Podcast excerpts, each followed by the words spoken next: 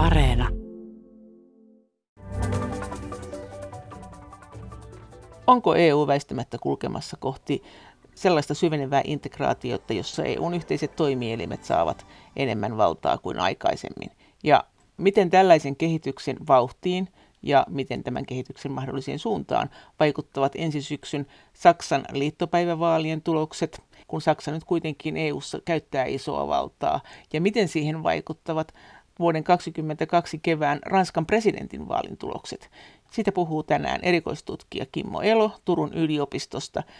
Mutta mitä mieltä hän on siitä, että pitäisikö EU:ssa ylipäänsä lähteä siihen, että erilaisiin sopimuksiin ei tarvita niin usein kuin ennen kaikkien maiden hyväksyntää, vaan määräenemmistöpäätös riittäisi? Meidän pitäisi niin kuin lähteä pohtimaan sitä, että mehän toimitaan tällä hetkellä pitkälti vielä monissa asioissa EU-ssa siten, kun kansainväliset organisaatiot toimivat, eli kaikkiin asioihin tällaisiin isoihin vaaditaan yksimielisyys. Silloin on ollut aikanaan perustelut, mutta nyt integraatio on muuttunut tämän kuluneen reilun 70 vuoden aikana niin paljon, että semmoiselle mun nähdäkseni, mä edustan sitä tutkia näkemystä, jossa meidän pitäisi siirtyä jonkinlaiseen määräenemmistöpäätösratkaisuun näissä isoissakin kysymyksissä. Ihan samalla tavalla meillähän perustuslain muuttaminen ei voi tapahtua samalla tavalla kuin tavallinen lainsäätäminen. Niin tämän tyyppinen määräenemmistömekanismi voitaisiin mun nähdäkseni ottaa käyttöön myös EU-ssa siten, että varmistettaisiin niin, että isot maat eivät pysty jyräämään mutta myöskään se, että pienet maat tai vastahankaiset maat eivät pysty estämään kaikkea. Tarkoittaako se tällä sitä, että tulevaisuuden perussopimuksetkin tehtäisiin määräenemmistöpäätöksellä? No, mun mielestä voitaisiin ihan hyvin miettiä 2 kolmasosaa tai 5 kuudesosaa enemmistöä niiden hyväksymisen. Meillä on kaksoisenemmistö käytäntö, eli tarvitaan enemmistö jäsenmaista, tarvitaan enemmistö kansalaisista sen taakse. Niin tämmöinen järjestely mun mielestä toimisi aivan hyvin niin kuin myöskin keskustelun lähtökohtana täällä mm. näin, mm. koska me tarvitaan kuitenkin sitä joustavuutta, ja mun mielestä on huonompi vaihtoehto se, että se joustavuus tulee sitten keittiön oven kautta, että tavallaan on olemassa säännöt, joita ei kuitenkaan sitten täysimääräisesti noudateta, kun se, että luodaan jonkin tyyppinen selkeä tämmöinen perustuslaillinen kehikko, jonka puitteissa toimitaan ja joka asettaa ne rajat, mutta sehän tarjoaa kuitenkin sen riittävän joustavuuden sen sisällä, jotta voidaan reagoida maailman muuttuneeseen tilanteeseen. Mm, tarkoittaisiko tämä sitten käytännössä sitä, että kun on puhuttu tästä mahdollisuudesta tämmöiseen monenkehäiseen EU-hun, että on erilaisia sopimuksia, joissa eri maat on mukana, niin kuin nytkin on Schengen-sopimus ja sitten on euro, jossa kaikki ei ole mukana, niin jos tulisi tämmöinen systeemi, että määräenemmistöpäätöksillä voidaan päättää asioita, niin tämä laajenisi, että sitten maat vois helpommin irtautua tietyistä sopimuksista. Et nythän tämä elvytyspaketti oli aika, aikamoinen, kun siinä piti kaikkien olla, vaikka aluksi sanottiin, että kaikkien ei tarvitse olla, mutta sitten nämä maat sidottiin siihen siten, että tämä koplattiin yhteen tämän budjetin kanssa, että sitten siitä oli jo aika vaikea olla irti, koska kaikki liittyi kaikkeen ja oli sopimus saatu aikaiseksi ja vastahankaiset maat oli ehkä sitten tyytyväisiä budjettiin, vaikka ei ehkä elvytyspakettiin sinänsä. No mä suhtaudun itse kyllä tähän eri tahtisen integraatio hyvin, hyvin negatiivisesti näin isoissa kysymyksissä. Pienemmissä kysymyksissä se voi toimia, alueellisissa kysymyksissä meillä on alueellisia eroja, niissä se toimii mun mielestä ihan perustellusti. Mutta jos ajatellaan sillä tavalla, että halutaan luoda yhteisö, niin yhteisö tarkoittaa, että me tehdään asioita yhdessä. Ja silloin lähtökohta on se, että, että jollekin aina niin kuin voi tulla sellainen olo, että kaikki päätökset eivät ole minun mieleni mukaisia, mutta nimenomaan näiden enemmistömekanismien tarkoitus on varmistaa se, että jotkut tietyt ryhmät eivät pääse dominoimaan sitä päätöksentekoa. Ja sitten siihen liittyy se toinen ongelma isossa kysymys, jos ajatellaan, että osa maista lähtisi menemään nopeammin eteenpäin esimerkiksi talousintegraation soveltamisessa ja syventämisessä. No, mitä jos syntyy viiden vuoden päästä tilanne, että muut maat huomaavat, että hei hitsi, ne onkin edennyt paljon pidemmälle, niin ne saa tosi paljon etua. Niillä on viisi vuotta kirittävää. Mitä me tehdään siinä tilanteessa? Se aiheuttaa taas lisää jännitteitä, koska meidän pitäisi niin kuin ikään kuin auttaa niitä muita kirimään se viisi vuotta kiinni. Ja, ja no, tämä on mun mielestä sellainen, että isoissa kysymyksissä ehdottomasti pitää olla se, että jokainen hyväksyy sen tilanteen, että se on aina kompromissi, se mitä lähdetään tavoittelemaan. Se ei voi olla kaikkien niin kuin toiveiden summa, se ei mikään toiveiden tynnyri, vaan se pitää olla se, että hyväksytään se, että osasta luovun saadakseen jotakin enemmän. Mutta jos näin tapahtuisi, tämä olisi tietysti äärimmäisen kiinnostavaa Suomenkin kannalta, kaikkienkin maiden kannalta, että kun tähän saakka neuvostossa on ollut paljon näitä päätöksiä, jotka vaatii kaikkien maiden yksimielisyyden, ja loppujen lopuksi esimerkiksi huippukokoukset, missä päämiehet tapaa, niin nehän on se EUn korkein päättävä elin, että kyllä sitä kautta niin kuin maiden ääni kuuluu kovastikin, ja mm, tämä vaadittu yksimielisyys antaa pienillekin maalle kovasti voimaa. Mm. Tarvittaisiko sitten tämmöiseen määräenemmistöpäätöspohjaiseen neuvoston toimintaan, missä maat kokoontuu, niin tarvittaisiko siihen perussopimuksen muutos? Ja jos tarvittaisiin, niin silloinhan se olisi taas sen yksimielisyyden takana. Vai voi, nythän neuvostohan on muutamissa asioissa jo, eikö se ole, eikö se ole niin kuin yrittänyt päästä enemmän siihen määräenemmistöpäätökseen. Mm-hmm. Sehän oli ennen vanhaa jotenkin näin, että kaikki missä on talous mukana, niin ne vaatii yksimielisyyden, mutta se ei enää ole. Ei, ei ole, ja sitten myöskin on, niin kuin, että oikeastaan ainoa selkeä poikkeus tästä on edelleen tämä yhteinen ulko- ja turvallisuuspolitiikka, joka on tämän yksimielisyyspäätöksen vallat, plus sitten jos nämä perussopimusten muuttamiset. Mutta... Eikö se ollut se perussääntö ennen vanhaa niin, että taloussopimukset vaatii? Kyllä pääsääntöisesti kaikki oli, niin kuin nämä isot kysymykset oli, olivat, niin kuin, mitkä liittyivät, niin, mutta sitten sitä tässä Lissabonin sopimuksessa erityisesti muutettiin ja siirryttiin enemmän tämän määräenemmistöpäätösten käyttöön. Mutta se on mun mielestä asia, joka voidaan niin sopia yhteisin pelisäännöin, siis se, että miten siirrytään siihen. Mutta tässä on niin nyt tavallaan integraation kannalta se erikoinen tilanne, että me tarvittaisiin paljon enemmän joustavuutta, niin kuin tutkijan näkökulmasta me tarvittaisiin paljon enemmän niin kuin sitä, että meillä olisi niin kuin järjestelmä, joka tietyllä tavalla tiukat rajat, mutta sen rajojen sisällä se mahdollistaisi sen, että voidaan sopeutua tähän maailman muutokseen, joka tällä hetkellä tapahtuu. Ja sitten meillä on tämä toinen, että kukaan ei oikeastaan haluaisi luopua mistään, vähän niin kuin edes kärjistetysti sanotaan. Ja nyt toinen on hyvin lyhytnäköinen, toinen katsoo aika paljon pidemmälle. Ja nyt keskustelun lähtökohta tulisi olla se, että saataisiin ensin ymmärrys siitä, että jos EU haluaa olla mukana vaikuttamassa maailman kehitykseen seuraavan 10, 20, 30 aikana, niin se ei voi tapahtua niin, että me jokaista päätöstä joudutaan hyväksyttämään kaikissa maissa ja joku maa voi niin kuin kaataa ne pelkästään sillä, että heitä ehkä silloin ei joku asia miellytä. Mitkä sun mielestä on ollut semmoisia konkreettisia kysymyksiä, missä tämä on niin kipeiten tuntunut, että vaaditaan se, että kaikki on samaa mieltä? Kyllähän tämä pakolaispolitiikka on yksi esimerkki siitä, että tässä on nämä kansalliset refleksit olleet niin hallitsevissa, että ei ole päästy. Ja siinä on semmoinen erikoinen piirre, että kuitenkin sitten, jos ajatellaan sitä, että kaikki vaatisivat, vaativat enemmän tai vähemmän EUn ulkorajojen valvontaa, jotta tätä niin kuin voitaisiin tehokkaasti tehdä, niin sehän on semmoinen asia, joka mun nähdäkseni pitäisi olla nimenomaan niin kuin EUn vastuulla. Siis tarkoittaa se pakolaispolitiikkaa vai turvapaikkapolitiikkaa? No sekä että pakolais, no. ne molemmatkin kuin tässä pakolais- turvapaikkapolitiikkaa kun keskustellaan. Samalla tavalla niin kuin toinen asia on tämä yhteinen ulko- ja turvallisuuspolitiikka. Siinä tulee niin kuin erikoista ulko- ja turvallisuuspolitiikka erityisesti se, että siinä heti ajatellaan jotenkin, että lähdetään jonnekin eri puolille sotimaan EU-nimissä. Kysehän on puolustuspolitiikasta, tarkoittaa sitä, että luodaan uskottava alueellinen puolustus.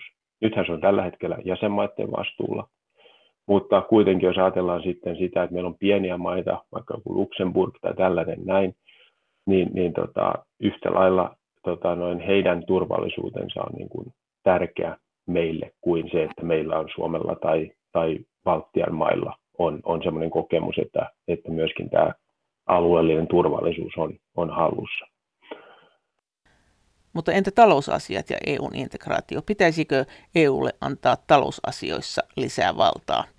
Erikoistutkija Kimmo Elo Turun yliopistosta taloushan nyt on tämä, että meillähän on edelleen tämä valuvika tässä eurossa, että, että meillä ei ole yhteistä talouspolitiikkaa, meillä on yhteinen rahapolitiikka, meillä on yhteistä talouspolitiikkaa ja, ja tämähän kyllä vaikeuttaa aika tavalla niin tiettyjen asioiden toteuttamista.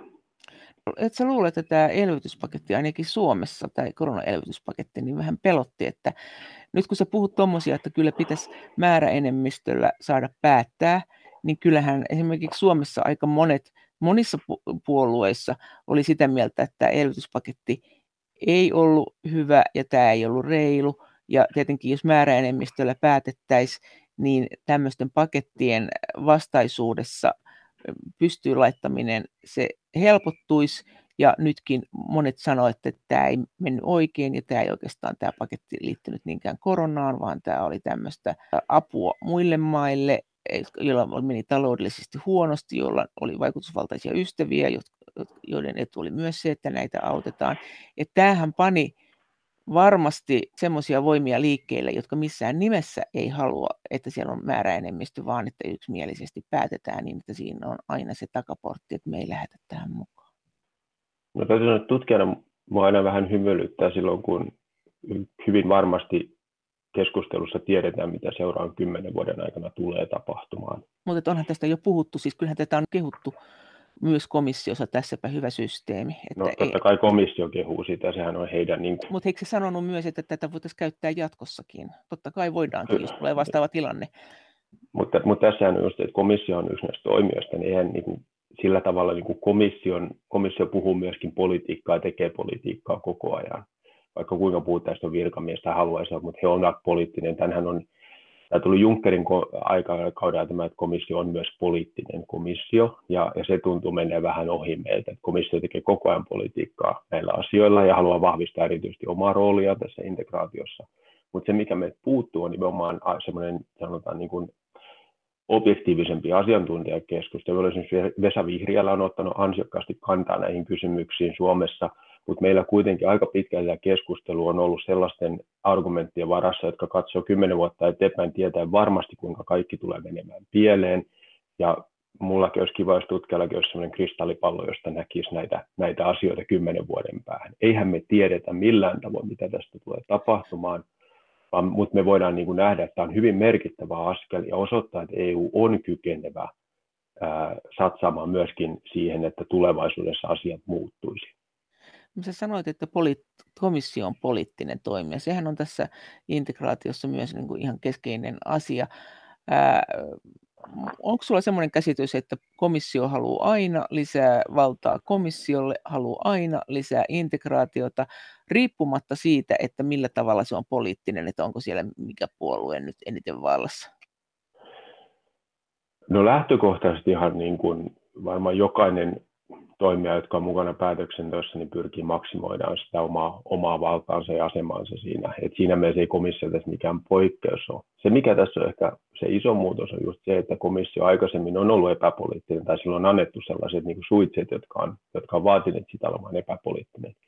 Junckerin kaudellahan tämä tuli jo esille, tämä, tämä tota noin, että tätä komissiota halutaan tehdä niin kuin nimenomaan poliittiseksi toimijaksi. Se muuttaa täysin sen perus. Se ei ole enää silloin niin kuin, toimija, joka vaan laittaa päätöksiä toimeksi tai laatii näitä sääntöjä, vaan se myöskin pelaa tätä poliittista peliä, joka kuuluu aina politiikkaan. Jos ajattelee politologi Kari Palosen sanoin, niin tämähän on aina pelin politiikkaa ja kamppailua mahdollisista tulevaisuuksista, niin Mut komissio on ottanut aktiivisen roolin tässä. Mutta onko sulla se käsitys, että kun komissiohan ehdotti, että nyt puhutaan EUsta, että mihin suuntaan me halutaan EUta, ja puhukaa nyt sitten ja ei sitä puhumisesta paljon mitään kuulunut jälkeenkään päin, mutta mut oliko se niin kuin totta ja onko komission kuulemiset totta, että onko komissiolla itse asiassa joku agenda, mitä se joka tapauksessa haluaa ajaa ja sitten kehittää tämmöisiä kuulemishäppeninkkejä, jolle ei periaatteessa ole mitään merkitystä. Niille ei ehkä ole, koska niistä ei koskaan raportoida, ei kerrota, miten ne vaikutti päätöksentekoon, muuttiko ne sitä, mitä seuraavaksi kysytään,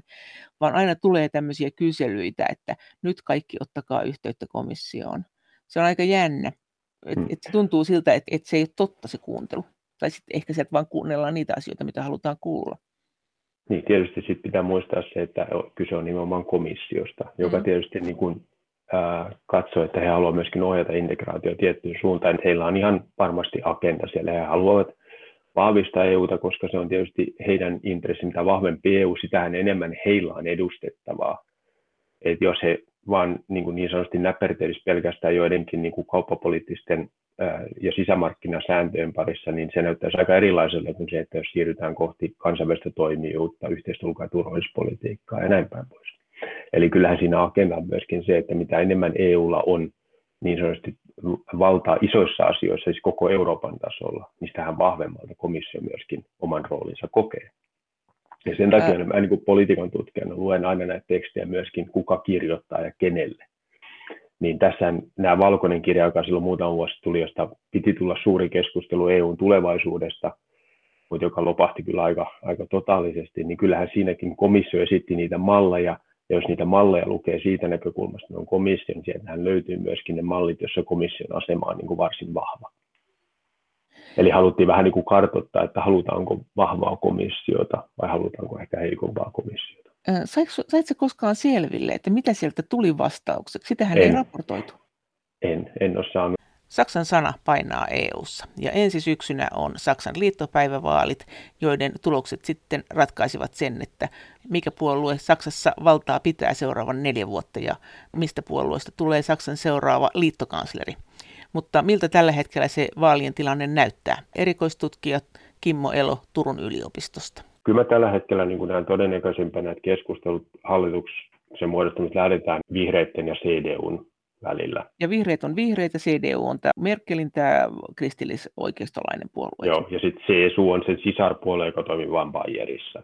Ja kyllä mä näen, että tällä hetkellä tämä on se todennäköisin, koska noin laskennaistikin sillä on todennäköisin enemmistö tulevassa. Jos osoittautuu, että nämä kynnyskysymykset, joissa on, niin talouspolitiikassa jonkin verran näkemyseroja erityisesti, mutta ei ne tällä hetkellä ole mun mielestä ylitse päässeet. Vihreät ja CDU molemmat ovat niin kuin lähentyneet toisiaan. Et sitten FDP voi tulla siihen mukaan, ei tämä niin Jamaika-koalitio, eli Jamaika-lipun mukaisesti musta, vihreä ja keltainen, siihen tulisi myöskin FDP mukaan. Ja FDPn kohdallahan nyt on ongelma että hän käveli neljä vuotta sitten ulos neuvotteluista ja kaatoi tämän Jamaikan syntymisen silloin he ei voi tehdä sitä nyt enää, koska sen jälkeen heidän poliittinen uskottavuus on mennyt. Eli se jos FDP lähtee mukaan sinne neuvotteluihin, niin heidän todennäköisesti heihin se ei ainakaan sitten kaadu. Ja se on tämmöinen keskusta-oikeistolainen, tämmöinen liberalistinen puolue. Joo, että se on talousliberaalipuolue ja, ja tota, on yleensä ollut siinä sanotaan 50 prosentin välillä tämä kannatus. No sitten toinen, että jos kävisi niin, että ei löydetä yhteistä linjaa sitten CDUn ja vihreiden välillä, niin todennäköisesti sitten vihreät lähtee neuvottelemaan sosiaalidemokraattien kanssa. Siinä onko apupuolue sitten nämä liberaalit, eli tämmöinen niin sanottu liikennevalokoalitio, näiden puolueiden värin mukaan punainen, keltainen ja vihreä, vai sitten tämä vasemmisto vihreä koalitio, eli, eli sosiaalidemokraatit, Die Linke, vasemmistopuolue tai sit, ja vihreät, niin se jää sitten varmaan niin kuin nähtäväksi siitä, että kumman kanssa löytyy enemmän resonanssia. Ja, ja kyllä tällä hetkellä niin kuin Linke on esimerkiksi ulkopoliittiset näkemyksiltään niin kaukana sekä sosiaalidemokraateista että vihreistä, niin se voi muodostua tässä kyllä kynnyskysymykseksi. Mitkä on nyt sun mielestä ne todennäköisimmät vaihtoehdot siitä, että mikä on Saksan EU-politiikka niin eri koalitioille, että mitä sieltä saattaa olla tulossa, mitä sieltä voi olla tulossa Suomelle? Kyllä nämä kaikki ehdokkaat, jos katsoo heidän kannanottoja, niin kyllä he näyttää tiedostavan sen, että EUn nykyinen toimintatapa niin ei ole kestävä. Eli jonkinlainen integraatiouudistus vaaditaan.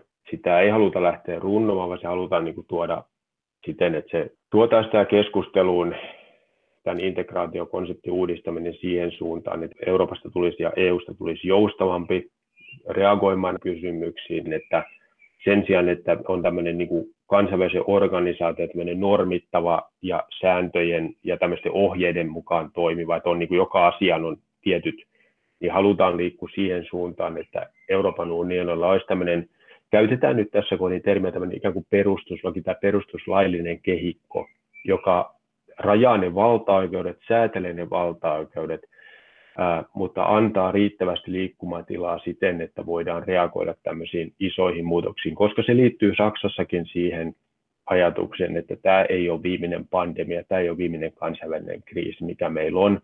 Tämän varjossa ilmastonmuutos on edennyt, siitä huolimatta on tiettyjä myönteisiä asioita. Tässä on niin paljon sellaisia asioita, jotka vaatii tutkitun tiedon hyödyntämistä, jotka vaatii reagointia tapahtumiin, ja jotka ei enää ole hallittavissa talousintegraatiomekanismeja, mutta ne eivät ole myöskään hallittavissa siten, että laaditaan koko ajan uusia sääntöjä ja normeja, vaan nyt tarvitaan niin kuin myöskin sitä, että politiikassa on mahdollisuus tehdä asioita siten, että, että hyödynnetään tietämystä ja hyödynnetään tavallaan sitä, niitä valtaresursseja, joita on.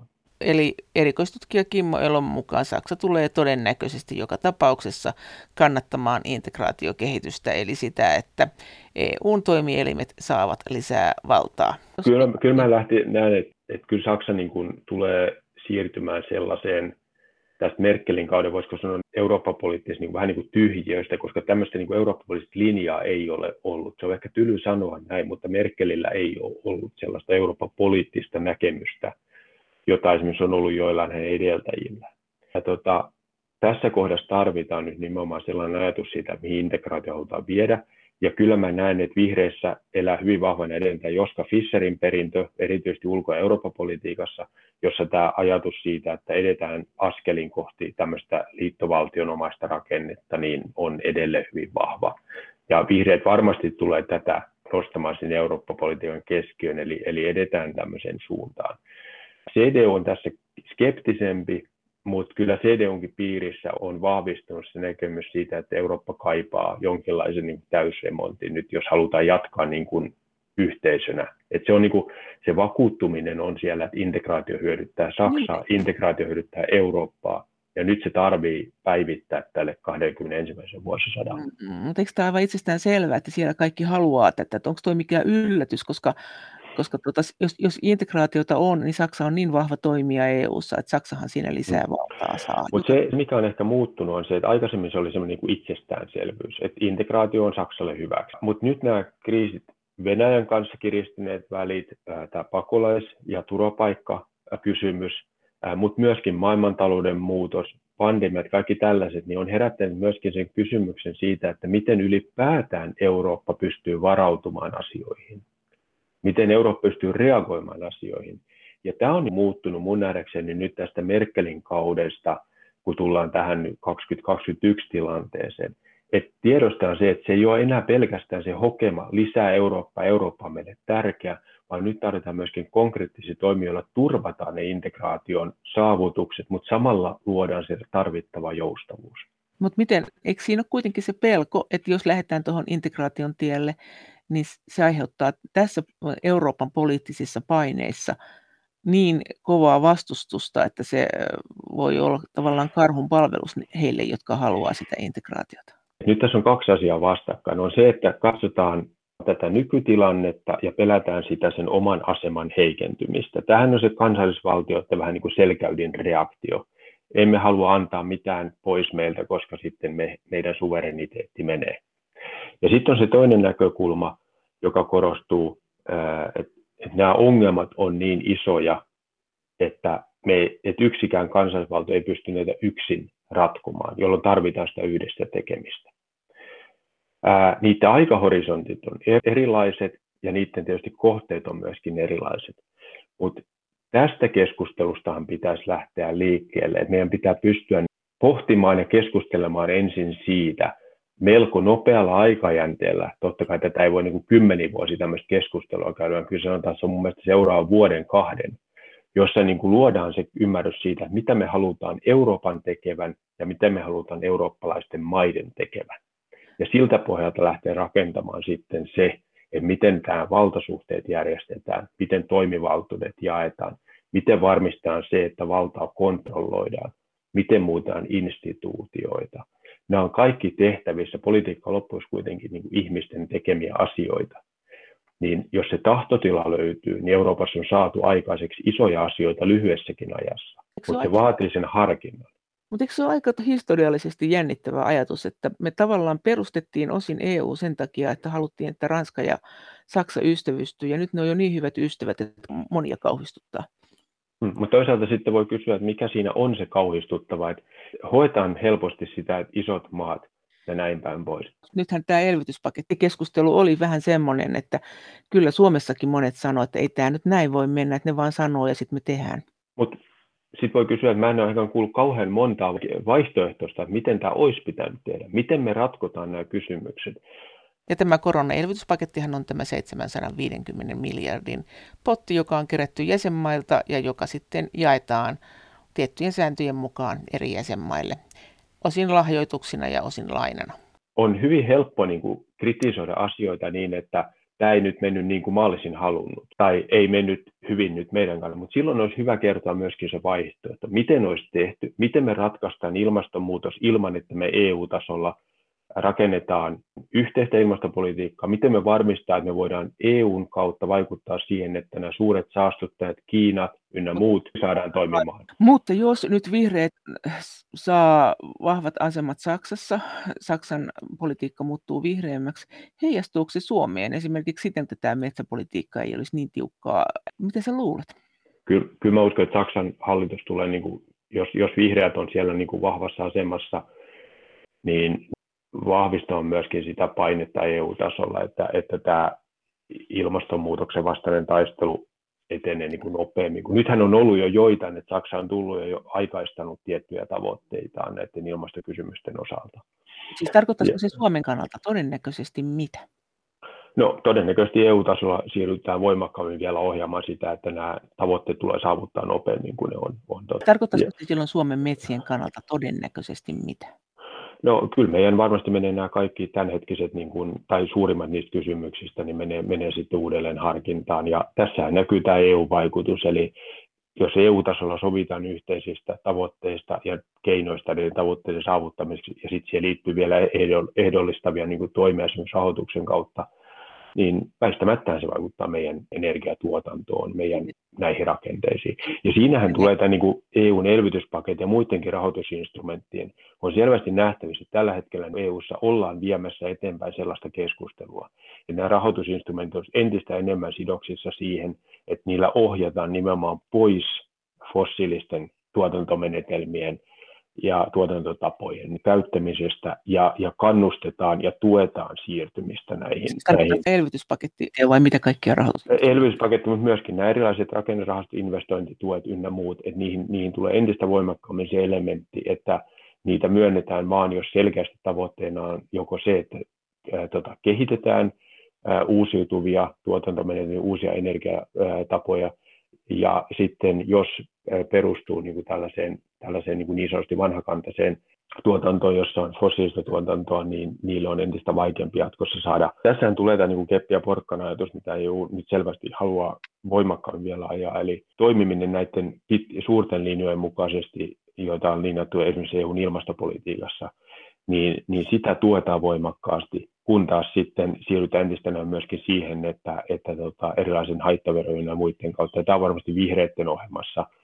sitten, sitten jos se hallitukseen tulee Saksassa, niin myöskin EU-tasolla, että myöskin verotuksen kautta aletaan ohjata entistä voimakkaammin kulutusta siihen, että, että tämmöiset tuotantotavat, jotka tuottaa ympäristöä, kuormittaa ympäristöä, että niistä päästään nopealla aikataululla eroon onko Saksan vihreitten, jos he nyt CDUn kanssa todennäköisesti pitää valtaa, niin onko se painotus siihen turvapaikkapolitiikkaan se, että he on sallivampia kuin CDU tähän asti?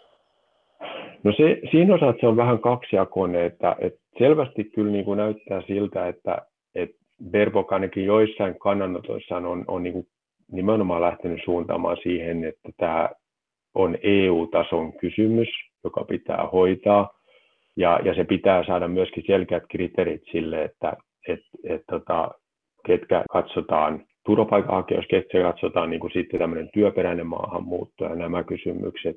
Ja myöskin sitten se, että heillä on kyllä myöskin siellä luettavissa se, että pyritään niin kuin myöskin vaikuttamaan siihen, että se tilanne, ja tässä niin kuin Perpok on selvästi vahvemmin sillä linjalla, että EU pitäisi toimia vahvemmin kansainvälisesti tässä kysymyksessä. Eli se, että, että sen sijaan, että, että ne ensisijaisesti ongelmat ratkottaisiin Euroopan alueella ottamalla vastaan näitä maahanmuuttajia ja, tai pakolaisia ja turvapaikanhakijoita, niin, niin pyrittäisiin vaikuttamaan siihen, että, että tämä pakolaisuuden juurisyitä, sit, niitä voimakkaasti. Verpok, tämä vihreiden, niin onko hän sit sitä mieltä, että nämä hoidetaan nämä asiat siten, että mitä nyt on kanssa EU-ssa puhuttu, että, että esimerkiksi niin pakolaisleirejä on EUn ulkopuolella. Sehän olisi tosi kova kannanotto kuitenkin häneltä. Se ei ole kauhean yksiselitteinen, mutta se mitä mä olen ymmärtänyt näistä puheenvuoroista, mitä hän on pitänyt, niin hän ylipäätään haluaisi lisätä EUn kansainvälistä toimintaa nimenomaan näissä kysymyksissä. Eli se voi tarkoittaa tuota peitesanoilla, koska se on poliittinen kiistakysymys. On, mutta sanot, että hän ei ainakaan selkeästi ottanut kantaa sen puolesta, että se olisi se ratkaisu, vaan hän on enemmän puhunut siitä, että ne ongelmat syntyy jo paljon aikaisemmin ja niin ongelmia pitää puuttua globaalisti. siinä pitää muistaa semmoinen, että tämähän on globaali ongelma tämä pakolaisuus. Se niin kuin koskettaa kaikkia isoja hyvinvointimaita, että Yhdysvallat on ihan samalla tavalla sen kohteena tai, tai jotkut muut maat. Ja silloin niin kuin tarvitaan tässä kansainvälistä niin kuin yhteistyötä, jotta voidaan niin kuin näitä ongelmia ratkaista. Ei tätä voida jättää niin kuin yksittäisten maiden ratkottavaksi. Eli tämä tarkoittaa suomeksi sitä, että alkaa olla sitä mieltä, että ei lisää turvapaikanhakijoita. Nämä on tietysti peiteltyjä sanoja. No, sanotaan, että ei ainakaan niin kuin sanotaan avoimesti tuoda että se, sitä, niin, koska se on niin herkkä kysymys tällä hetkellä, niin Saksassakaan niin kuin aika harva poliitikko aktiivisesti ottaisi esille sen mahdollisuuden, että haluttaisiin lisätä, lisätä no määriä. Onko siellä jotain muuta, mikä liittyy EU:hun, mikä saattaisi tapahtua, jos vihreiden asema niin kuin varmaan paranee, mutta jos ne pääsee jossain on hallituksessa tai jopa saavat kanslerin paikan? No ehkä semmoinen, mikä on varmaan, niin kuin, että, että nämä niin kuin ulkosuhteet varmaan tulee painottaa. Nythän meillä on aika isoja haasteita Venäjän kanssa. Se on semmoinen, mikä on välähdellyt Perbokin ja muidenkin puheissa, että, että siihen täytyy löytää joku kestävä ratkaisu. Mutta ylipäätään, no jos mulla olisi se kristallipallo, niin, niin olisi varmaan jossain muussa työssä. Mutta siis että tavallaan, että esimerkiksi tämä Ukrainan tilanne jollakin, jollakin aikavälillä saada ratkaistua. semmoinen ehkä, minkä, minkä mä näen, niin kuin mikä on vihreiden pitkä peruslinja, että asiat ei tapahdu nopeasti, mutta niitä täytyy voida saada tapahtumaan tai ainakin laittaa liikkeelle asioita. Ja hän on niin kuin, ympäristöpolitiikassa hän on niin kuin, pitänyt kiinni sen oikeastaan koko puolueen historiansa ajan tästä tietyistä peruslinjauksista, että siirrytään niin kuin, kohti, kohti niin kuin ympäristön kannalta mahdollisimman vähän kuormittavaa yhteiskuntaa ja näin. Tämmöisiä, ja, ja sitten se, että sen lasku ei voi tulla, niin kuin, ja ne toimet ei voi olla niin kuin yksilötason toimia, vaan siinä täytyy, tarvitaan myöskin niin kuin julkisen vallan toimia.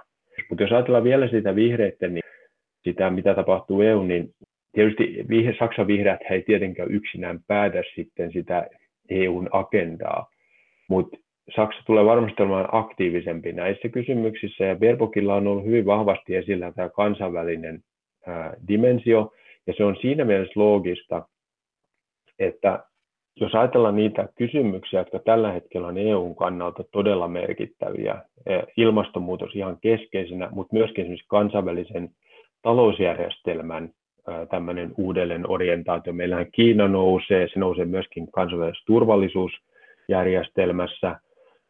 Meillä on Intia, meillä on Etelä-Amerikka, jotka on kuitenkin nousevia alueita. Niin nämä, suurin osahan näistä haasteita, joita EU joutuu lähivuosina niin kuin tavalla tai toisella ratkomaan, niin syntyy alueilla, jotka eivät ole Euroopassa.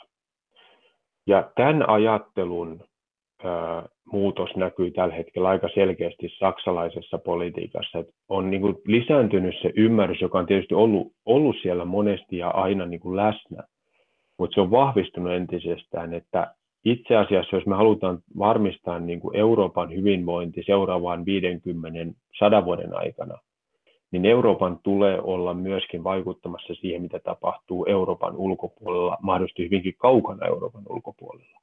Ja tämä on se iso muutos, mikä on tapahtumassa tässä ajattelussa, siirtymistä siitä semmoista normituksista ja, ja standardeista siihen, että, että meillä niin kuin rea- pystytään niin kuin hyödyntämään tietoa ja myöskin niin kuin reagoimaan tapahtumiin, niin sen heijastuu myöskin tässä. Eli katsotaan, että EUn EU-politiikka ei ole pelkästään sitä, että koordinoidaan asioita EUn sisällä, vaan vaikutetaan ennakoivasti tapahtumiin ja kehityskulkuihin Euroopan ulkopuolella, siis globaalisti, koska jossakin vaiheessa ne kuitenkin saapuvat Eurooppaan. Erikoistutkija Kimmo Elo Turun yliopistosta. No miten jos mennään Ranskan vaaleihin? Ranskan vaalit tulee vuonna 2022, siellä vaihtuu presidentti. Mikä on tällä hetkellä sun oletus, mitä siellä tulee tapahtumaan tai mitä siitä oletetaan?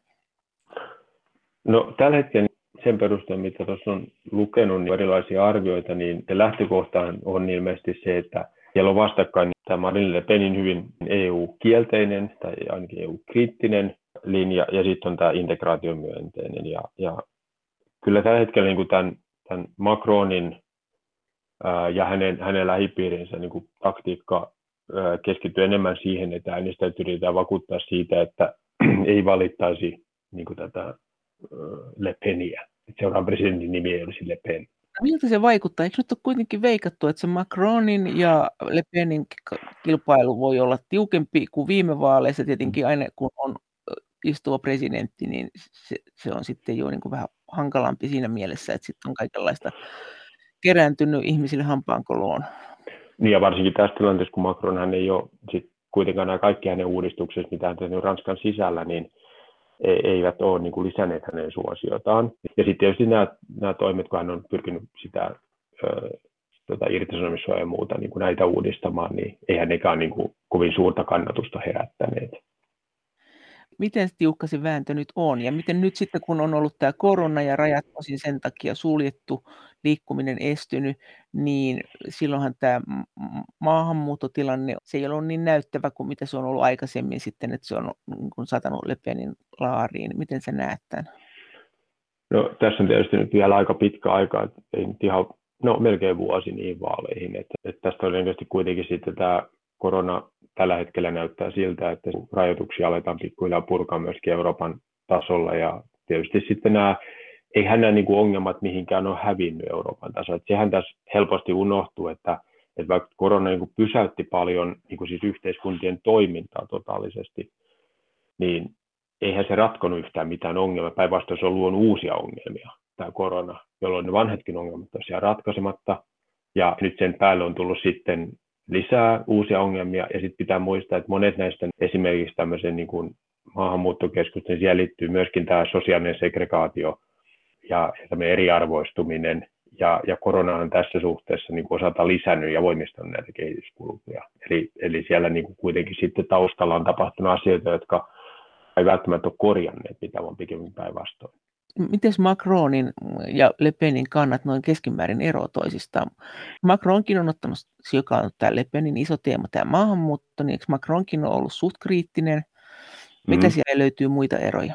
No ehkä se selkeän on tietysti suhtautunut tähän integraatioon ylipäätään. Niin kyllähän Macron on, on niin kuin tämmöinen vannoutunut eurooppalainen, joka mielestä Ranskan paikka on EU-ssa ja Ranskan vaikutusvalta Euroopassa liittyy niin olennaisesti tähän EU, joka tietysti kertoo sit siitä, että miten voimakkaasti nämä EU-jäsenyys niin kuin kietoutuu sinne ihan sinne sisäpolitiikkaan saakka. Että, se, että kyllähän se EU on tänä päivänä niin kuin selkeästi myöskin sisäpolitiikkaa, että kyllä me ollaan niin tiiviisti siellä unionissa, kaikki nämä jäsenmaat, että sen erottelu ei ole sillä tavalla mahdollista.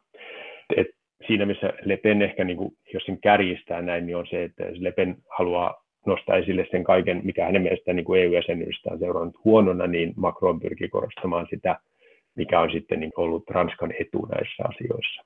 Miten ne konkreettisesti sanoo sen? Siis Ranskahan on nettomaksaja. Nythän se on toisiksi mm. isoin Britannia lähti, että se on iso nettomaksaja, mutta jos Macron sanoo, että EU on ihana, niin miten hän kansalle selittää muuta kuin abstraktein käsitteen? Miten hän konkreettisesti selittää sitä ja mikä on Le Penin vastaisku, että millä tavalla se ei ole ihana? No ehkä se, että varmaan se samantyyppinen argumentaatio, mikä nähdään muualla Euroopassa, eli vastustajat katsoivat, että, että on menetetty suvereniteetti Brysseliin ja että enää ranskalaiset ei voi olla ranskalaisia tai missä se puhutaankin ja, ja on menetetty niin kuin sitä omaa päätösvaltaa ja näin, ja, ja se on ollut niin kuin, lopputulos on, on negatiivinen. Ja sitten tietysti myöskin tämä nettomaksuosuus on sellainen, joka on, ja sitten tietysti tämä, että kaikki tavallaan avoimet rajat tuo kaikki ongelmat myöskin sitten, sitten sinne maahan, ja, ja, ja sitten tietysti Ranska, kun on iso maa niin, ja hyvinvoiva maa, niin totta kai sinnekin hakeutuu paljon, paljon sitten ihmisiä samalla tavalla kuin, niin kuin Saksaan. Et siinä mielessä niin kuin nämä, nämä ongelmat on, niin kuin voidaan vähän niin kuin kehystää samalla tavalla niin kuin tästä EU-integraatiosta e johtuvaksi. Sitten taas niin kuin Macron esimerkiksi katsoo, että Ranska ydinasevaltana, niin sehän on yksi Euroopan puolustuksen tärkeä. Se hän selittää myöskin osaltaan, että miksi Macron on nyt juuri lähtenyt Britannian eron jälkeen ajamaan sitä yhteistä ulko- ja turvallisuuspolitiikkaa, koska sehän on Ranskan aseman kannalta niin hyvin merkittävä. Taloudellisesti Ranska on edelleen Saksan varjossa, mutta sitten taas vastaavasti niin kuin esimerkiksi tässä ulko- ja turvallisuuspolitiikassa ja kansainvälisessä politiikassa, niin Ranskahan on kokee olevansa paljon vahvempi. Ja Macron näkee, että vahvistamalla niin kuin EUta, niin vahvistaa samaa Ranskan asemaa. Onko Le Penillä mahdollisuuksia Macronia vastaan realistisesti? On. Siis t- tässä on niin vähän samantyyppinen tilanne kuin se on viimeksi, että tässä ei niin välttämättä ihmiset eivät äänestä niinkään Macronin puolesta, vaan Lepeniä vastaan. Sehän toimi viimeksi, se onnistui se vaalikampanja näin. Eli ihmiset äänestävät Macronia ensisijaisesti äänestääkseen Lepeniä vastaan. Mutta sehän tarkoittaa samalla sitä, että äänestetään ehdokasta, joka ei välttämättä kuitenkaan ole se oma suosikki. Ja nyt tämä kulunut presidenttikausi on sitten ehkä myös johtanut siihen, että osa niistä, jotka äänestivät Macronia, vaikka eivät niin kuin kannattaneet häntä, eivät halunneet Lepeniä, niin he eivät välttämättä nyt sitten äänestä Macronia, koska ovat pettyneet sitten siihen, miten tämä, että se ei välttämättä enää kanna toista kertaa se sama ajatus siitä, että, että vaalitaktiikka olisi estää niin kuin Le Penin nousu presidentiksi. Vaan sen takia niin kuin Macron mun nähdäkseni hakee nimenomaan voimakasta tämmöistä niin kuin myönteistä Eurooppa ja pyrkii korostamaan sitä, kuinka Ranska on ajanut. Ja, ja, tämä, ja sen takia sanoin, että mun mielestä tämä elvytyspaketti liittyy tähän kuvioon Macronin argumentaatiossa ja olennaisesti, koska se on juuri osoitus siitä, miten Ranska pystyy laittamaan asioita liikkeelle EU-ssa – ja EU:ssa tapahtuu asioita, jotka hyödyttää myöskin Ranskaa. Eli just tämä siis toipuminen, se hyödyttää Ranskaa, tulee turisteja, ranskalaiset yritykset saa tilauksia ja näin päin pois. Eli se sama logiikka, mikä on nähtävissä muissakin maissa. Eli siis Macron liputtaa ihan avoimesti, että elvytyspaketti oli hyvin suuresti hänen ansionsa. No näin se ainakin on julkisessa kuvassa kyllä esitetty, että Macron ja Merkelhän tämän niin kuin so, sopivat keskenään ja heidän, ilman heidän aloitteellisuuttaan sitä ei olisi saatu aikaan. Toisaalta pitää muistaa, että Macronhan myöskin maini, tuo esille sen, että Ursula von der Leyen, siis nykyinen komission puheenjohtaja, niin oli hänen ideansa. Onko Merkel yhtä avoimesti on liputtanut sitä, että minä ja CDU saatiin aikaan elvytyspaketti vai onko hän ollut vaisumpi tästä? Ähm, no hän ei ehkä ihan niin värikäs, hän ei muutenkaan ole ehkä retoriikalta yhtä värikäs kuin Macron, mutta siis äh, kyllähän on tuonut sen esille, että se oli Ranskan ja Saksan yhteinen tavoite ja tahtotila, ja katsottiin, että se on täysin välttämätön. Mielestäni hän käytti jossain puheenvuorossa nimenomaan, että se oli täysin välttämätön, ja Ranska ja Saksa halusivat ottaa tässä niin kuin vahvan roolin. Että kyllähän sen on tuonut esille, ja kyllähän siinä on tämä Ranska ja Saksan vanha vetovastua ajatus, että kyllä, kyllä mä näen niin kuin tässä nyt näiden kaikkien haasteiden kesken, vaikka Merkel on tosi varovainen ottamaan mitään niin kuin kauhean pitkällä kantaa, niin yksi semmoinen, mikä on ollut leimaista on se, että, että nyt Macronin kaudella Ranska ja Saksa on lähentyneet, ja mun oma näkemys on se, että silloin kun oli Hollande presidenttinä, ja hän oli tavattoman heikko, ja Ranskasta ei tullut mitään ideoita, niin tämä vanha työnjako, joka oli silloin kylmän sodan aikana ja pitkään niin kuin Saksan Eurooppa-politiikan johtajatuksena se, että Ranska niin kuin visioi ja esittää ja, ja Saksa sitten tukee ja osaltaan rahoittaa. Ja, ja Merkel niin kuin ei ollut tähän enää tähän niin sanottuun sekkivihkopolitiikkaan, miten sitä Helmut Kohlin aikana kutsuttiin, niin, niin halukas se, se liudentui jo Gerhard Schröderin kaudella, mutta Merkel on ollut sitten, tarvitaan vähän muitakin perusteita kuin pelkästään se, että se on hyvä ajatus. Niin tota, nyt tässä viimeisen vuosina on ollut havaitsevinen sen, että, että tämä on taas muuttunut siihen suuntaan, että, että kun Macron, hänellä on paljon ajatuksia, hänellä on paljon ideoita siitä, mihin suuntaan Eurooppa pitäisi, niin, niin Merkel on voinut olla tyytyväinen, hyvä, että antaa lainausmerkeissä niin kuin antaa pojan nyt puhua ja esittää näitä ideoita ja katsotaan, mitä sinne vaskoolin pohjalle sitten jää. Ja niitä sitten ollaan valmiita rahoittamaan ja tukemaan. Erikoistutkija Kimmo Elo Turun yliopistosta. No jos nyt ajatellaan, että valta vaihtuu Saksassa ja Ranskassa, niin mitä sä oot miettinyt näistä kombinaatioista, näistä erilaisista vaihtoehtomalleista, että jos siellä jatkaisi, tosin ei Merkel, mutta kuitenkin CDU ja Macron, niin muuttuisiko mikään, jos siellä olisikin vihreät vallassa ja Macron, niin mitä sitten tapahtuisi, jos siellä olisikin Le Pen ja CDU, jos siellä olisikin Saksan vihreät ja Le Pen, niin mitä sitten? Oletko miettinyt näitä? No totta kai tutkijana näitä Joo. eri kombinaatioita miettii. Ja tota, kyllähän siis Le Penin vaalivoitto olisi Saksalle kova isku. Siis käytännössä silloin tämä integraatiomoottori varmasti, ää, tota, että se, olisi, se olisi vähän samantyyppinen tilanne kun oli Trumpin valinta. Et, et tavallaan sitten ehkä yritetään niin kuin selvitä se, se vaalikausi sillä tavalla, että suhteet ei menisi täysin nollaan, mutta et eihän silloin voi laskea sen varaa, että Ranskalta tulisi minkäänlaista vetoapua mihinkään asiaan Euroopan tasolla. Ja Saksa ei kuitenkaan halua sitten välttämättä lähteä rakentamaan, koska tämä on kuitenkin ollut niin Ranska ja Saksan tämän moottorin varassa, niin, niin tota, on, on niin kuin hankala kuvitella, että Saksa löytäisi äkkiä itselleen uusia kumppaneita. Kyllä tämä Lepenin olisi niin kuin sillä tavalla Euroopan kannalta niin kuin se kaikista hankalin tilanne, tilanne, koska Ranska kuitenkin on iso ja se tuo sille myöskin poliittista painoarvoa.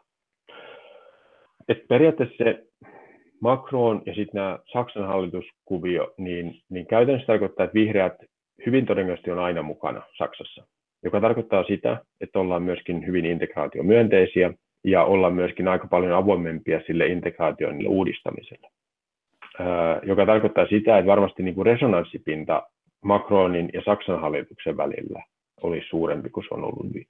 Tämä on niin kuin mun arvio siitä, että, että on todennäköisesti silloin todennäköisempää se, että EU:ssa lähdetään oikeasti viemään eteenpäin semmoisia isoja Baerbockia voi lukea myöskin hänen puheitaan niin, että hän myös puhuu niin kuin Macronin suuntaan, että just tämä kansainvälinen ulottuvuus, että jos vihreät ovat hallituksessa, niin EUn tämmöisen yhteisen ulko- ja turvallisuuspolitiikan niin kuin kehittäminen voimallisesti, niin ei ainakaan Saksan vastustukseen tulisi kaatumaan. Eli kaikkein integraatiomyönteisin olisi tämmöinen mahdollisuus, että Macron ja tämä vihreiden perhe olisi vaan. No kyllä, Et, ja se pitää kuitenkin muistaa, että, että Saksalla tulee kuitenkin, Saksassa vihreillä tulee olemaan, jos ei nyt jotain aivan yllättävää tapahdu, niin tämänhetkisten mielipidemittausten valossa kuitenkin hyvin vahva rooli se hallituksessa. Siitäkin huolimatta, vaikka he jäisivät sitten siihen kakkospuolueen rooliin, eli varaliittokansleriksi. Entä sitten jos Le Pen tulee Ranskaan, niin äh, miten sä luulet, kenen kanssa Ranska sitten liittoutuu? Puolanko vaikka? No Puola varmaan ehkä sellainen, joka, ja sitten ehkä niin kuin Unkari ja Puola kokee, että siinä on niin kuin tavallaan jollakin tavalla heille parempi liittolainen. Se ehkä sitten mikä sen, sen isompi vaikutus on se, että miten sitten Le Penin voitto vaikuttaa ylipäätään tämän oikeistopopulistisen kentän niin kuin vahvistumiseen Euroopassa. Että sehän ei ole mihinkään hävinnyt se kenttä. Saksassakin AFD, eli Alternative für Deutschland, vaihtoehto Saksalle, oikeistopopulistinen ja hyvin, hyvin maahanmuuttokriittinen, joka on siirtynyt koko ajan enemmän enemmän oikealle, on ihan laita oikeistoa jo nyt, niin hehän kuitenkin pyörii sillä 12-13 prosentin kannatusluvuissa. Myös muissa maissa meillä on aika voimakkaita oikeistopopulistisia, perussuomalaiset, Suomessa, Ruotsi, demokraatit ja näin päin pois, niin eihän tämä, tämä, niin kuin, tämä ei ole minnekään hävinnyt. Ja Le Penin vaalivoittohan todennäköisesti tarkoittaa sitä, että, että nämä muutkin, muissakin maissa nämä oikeistopopulistiset liikkeet saisivat ainakin tuulta purjeisiin omassa toiminnassa. No mutta kun se Ranskan vaalijärjestelmä on se, että siellä vaan isot pärjää ja pienet ei. Ja nyt sä mm. sanoit, että ne on hyvin henkilöityneitä ne vaalit, että mm. tykkääkö enemmän Le Penistä vai Macronista. Niin miten se sitten siellä henkilötasolla, sä, sä sanoit, että Macron on herättänyt jo ärtymystä, hän ei ole ihan niin, niin kuin lupauksia herättävän nuori toivo, kun hän oli viimeksi, kun hän ekaa kertaa pääsi. Onko Lepenin, se, miten hänen suhtaudutaan tai hänen tämä karismansa, onko se jotenkin kasvanut tai jotakin? No, mä en ihan nyt ole seurannut Lepenin kannan, mutta kyllä hänellä niin kuin aika vaki, vakaa se kannatus on, ja hänellä on varmasti niin kuin sillä tavalla oma kannattajaryhmänsä. Hän vetoaksi äänestäjiin EU-vastaisuudellaan ja sitten tällä maahanmuuttoasialla, eikö niin? Mm, mm näin on ymmärtänyt, joo. Erikoistutkija Kimmo Elo Turun yliopistosta. Entä sitten tämä korona, miten se vaikuttaa, että Mika Aaltola sanoi tässä joku aika sitten, että tämmöiset koronat, niin ne vaikuttaa usein niin, että valtaa pitäjillä on ensin niin sanotusti kokoonnutaan lipun ympärille, että he, heitä suositaan, heistä pidetään, mutta sitten kun se on ohi, niin sitten saattaa tulla se vastaliike. Kyllä, ja, joo, ja kyllähän tämä on näkynyt siis meidän Euroopan että lähes kaikkialla niin hallituspuolueiden kannatus viime, siis vuosi sitten keväällä, niin sehän lähti nousu, mutta syksyllä alkoi muutos sitten, että, että tota, ne alkoi, kun tämä tilanne pitkittyi, niin sitten, sitten se lähti taas se kannatus laskemaan ja sitten, sitten opposition lisääntymään. Ja oikeastaan se tutkimuskirjallisuuden perusteella niin kuin semmoinen niin populistien hetki, ja tästä on ihan uutta tietoa, niin kuin on seurattu sadan vuoden ajalta, niin kuin katsottu, missä kohdin niin kuin populistit ovat nousseet valtaan, niin puhutaan vasemmisto- tai oikeistopopulismista, niin ne ovat usein juuri niiden kriisien ihan lopussa tai kun se kriisi on mennyt ohi. Se selitys on pääsääntöisesti, että kun sitten ihmisille valkenee, että itse asiassa tämä tilanne ei korjaannutkaan niin kuin nämä vallanpitäjät antavat ymmärtää, että kaikki ei palakkaan ennalleen. Kun se akuutti kriisi mennyt ohi, niin se pettymys nousee pintaan.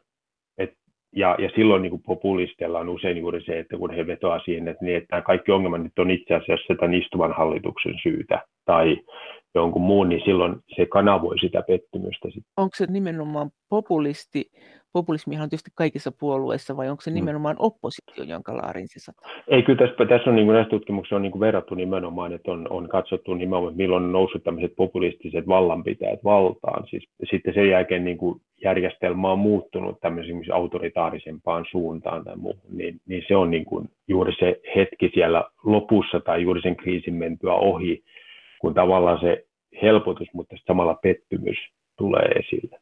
Tämä populismihan ei kerro sitä poliittista ideologiaa, sehän on vain tyylisuunta, että kyllähän niin kuin monetkin puolueet harrastaa populismia, kuka enemmän, kuka vähemmän.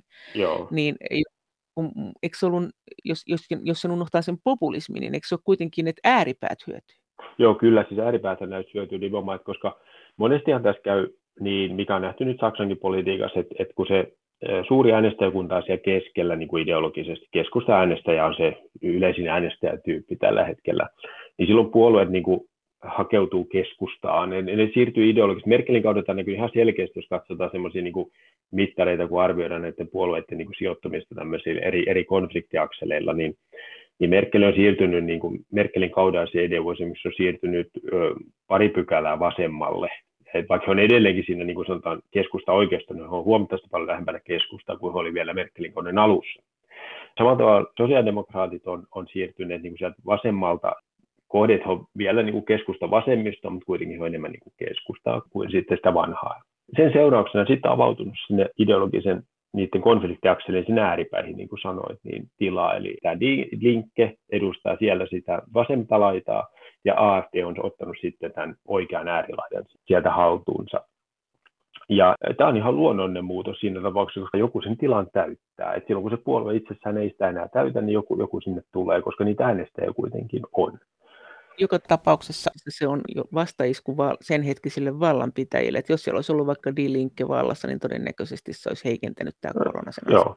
Et mä itse näen sillä tavalla, että tämmöiset niin populistit tai muut tämmöiset, niin kuin sanotaan poliittisen laita, niin ne on sellaisia yhteiskunnan seismografeja. Ne kertoo aina, että on, on kuinka suuri joukko on ihmisiä, jotka, tai äänestäjiä, jotka kokee, että tämä nykyinen meno ei ole sellaista, jonka he hyväksyvät. Ja, ja siinä mielessä se on normaalia, mutta se on tietysti se, että silloin se on aina hyvä niin kuin miettiä, että voiko sille tehdä jotakin, jos sitä pidetään ongelmana. Jos me pidetään ongelmana, mikä on ihan perusteltua, pitää ääriajattelun vahvistumista ongelmana, niin silloin tietysti näiden ryhmittymien kannatuksen kasvu tarkoittaa sitä, että, että nyt jotakin on niin kuin menossa sellaiseen suuntaan, että tämmöinen ajattelu niin kuin vahvistuu. Ja silloin poliitikkojen tulisi miettiä, että mitä, mitä voidaan tehdä toisin, jotta tämä ei jatku. Macron, joka on kuitenkin myös jollain lailla populisti, että hän kuitenkin on tämmöinen, että ne on osin ristiriitaisia ne hänen poliittiset ideologiansa, niistä on vähän vaikea saada tolkkua, mutta sitten toisaalta siinä ekassa vaalikampanjassa niin sehän hänen menestyksensä osin perustui siihen, että hän oli hirveän ihana, että hän oli nuori, kaunis ja kaikkea, että, että hänessä oli semmoista säihkettä, joka ei ollut niin sinänsä kiinni siitä, että minkälaista politiikkaa hän tarjosi, että hän oli tämmöisellä ihanuusaspektilla. Niin ja ehkä, ehkä selkeä on se, mikä on niin kuin nähty muuallakin, oli se, että hän oli niin kuin selkeä niin kuin vaihtoehto. Niin. Hän tavallaan niin kuin oli myös jollain lailla populisti ihan vahvasti, eikö ollut? No sanotaan, että hän oli aika hyvin populistista retoriikkaa välillä. Että, että... Nyt siis Le Pen, joka oli myös populisti, tai on, niin nämä on nyt kaksi populistia, jotka tässä nyt taistelee. Ranskan tilannettahan me voidaan sitten vaan miettiä sitä kautta, että vallanpitäjälle käy heikosti koronan jälkeen helposti. Niin, se on niin kuin se suuri haaste, joka, niin kuin, että Macron on kuitenkin niin kuin vastuussa pääosin tästä koronapolitiikasta Ranskassa, niin, ja ihan samalla kuin Merkel ja CDU tietysti sitten nyt kun Merkel, niin CDUhan tietysti siinä niin kuin, siitä osittain henkilöityy puolueena tämä, tämä Saksan koronapolitiikka, niin, niin sehän on myöskin niin kuin siinä mielessä normaalia, että äänestäjät on niin kuin teorian mukaan he palkitsevat tai rankaisevat niin kuin, puolueita sen mukaan, miten katsovat niiden onnistuneet. Siinä mielessä tässä suhteessa mä en näe niin kuin mitään outoa tai semmoista huolestuttavaa siitä, että osa puolueista häviää, osa voittaa, se kuuluu demokratiaan. Mutta tietysti se, että jos ne äänet menevät voimakkaasti jonnekin äärilaidolle, se on semmoinen, mistä on syytä olla huolissaan. Näin sanoi erikoistutkija Kimmo Elo Turun yliopistosta. Kiitos teille kommenteista ja viesteistä. Kaikki viestit ovat hyvin tervetulleita. Niitä voi lähettää edelleen sähköpostiin osoitteeseen maija.elonheimo.yle.fi. Ja sen lisäksi me voimme keskustella Twitterissä näistä asioista aihetunnisteella Brysselin kone.